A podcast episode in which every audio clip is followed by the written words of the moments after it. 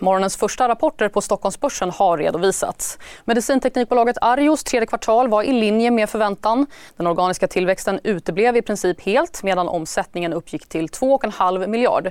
Bolaget uppdaterar sina finansiella mål för perioden 2023 till 2025 men målet om organisk tillväxt under perioden på 3-5% ligger fast. Hexatronic gjorde en omvänd vinstvarning inför dagens rapport och den bekräftar nu den goda utvecklingen för bolaget. Omsättningen steg 90% till 1,8 miljarder med ett rörelseresultat som stiger över 200% från år till år och landar på drygt 300 miljoner kronor. Från fastighetssektorn visar Catellas tredje kvartal på bättre intäkter än i fjol. De blev 494 miljoner och rörelseresultatet 62 miljoner och även det klart bättre än i fjol. Förutom rapporterna har kontanthanteraren Loomis beslutat att fortsätta återköpa aktier för 200 miljoner kronor. Loomis redovisar sitt tredje kvartal lite senare under morgonen. Aktien har stigit 23% hittills i år. Ratos förlänger acceptperioden för budet på Semcon till 11 november. Bolaget har än så länge fått in drygt 96% av aktierna. Och textilåtervinningsbolaget Renewcell tidigare lägger sin rapport för det tredje kvartalet på grund av att bolaget gör en riktad nyemission på 150 miljoner kronor. Uppstarten av Renewcell 1 har tagit längre tid än planerat, meddelar bolaget. Teckningskursen i emissionen är 60 kronor per aktie. Ebitda-resultatet blev 58 miljoner kronor och intäkterna landade på 3 miljoner. Aktien har backat 70% sedan årsskiftet. Senare under morgonen väntar vi rapporter från storbolag som Electrolux, Swedish Match, Saab och Balder för att nämna några. Utrikes istället. Asienbörserna backar under morgonen. Hongkong faller 2% Tokyo handlas på minus en halv procent. Även i USA backade börsen. Där det finns ett samhälle, där finns det brott. Krimrummet är podden som tar brottsligheten på allvar. Jag bjuder in landets ledande experter och tar upp aktuella rättegångsfall för att begripliggöra den kriminalitet som kryper allt närmare. Du, alltså, du kan knäcka ett eller några gäng, men det kommer komma nya och så kan vi knäcka dem sen. Men att du ska knäcka allt forever, det kommer aldrig ske. Det är infinite gain. Lyssna på Krimrummet, en podd från Expressen med mig Kim Malmgren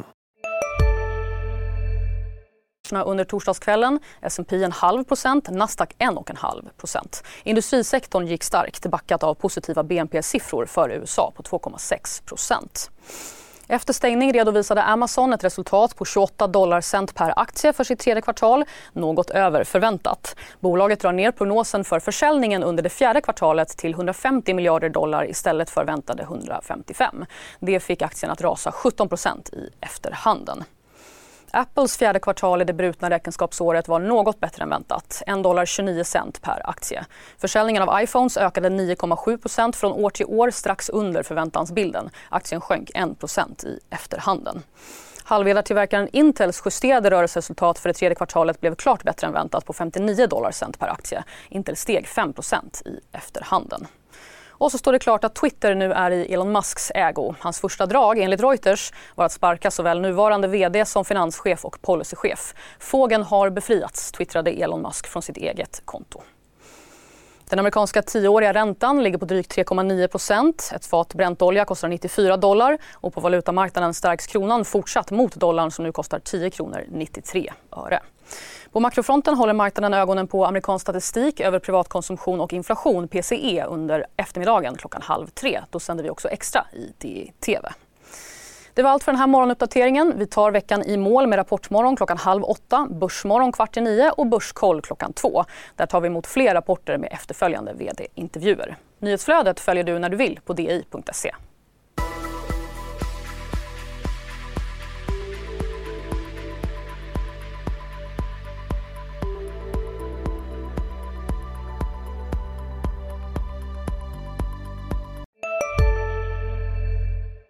Har du också valt att bli egen? Då är det viktigt att skaffa en bra företagsförsäkring. Hos oss är alla småföretag stora och inga frågor för små. Swedeas företagsförsäkring är anpassad för mindre företag och täcker även sånt som din hemförsäkring inte täcker. Gå in på swedea.se företag och jämför själv. Hej, Synoptik här. Hos oss får du hjälp med att ta hand om din ögonhälsa. Med vår synundersökning kan vi upptäcka både synförändringar och tecken på vanliga ögonsjukdomar. Boka tid på synoptik.se.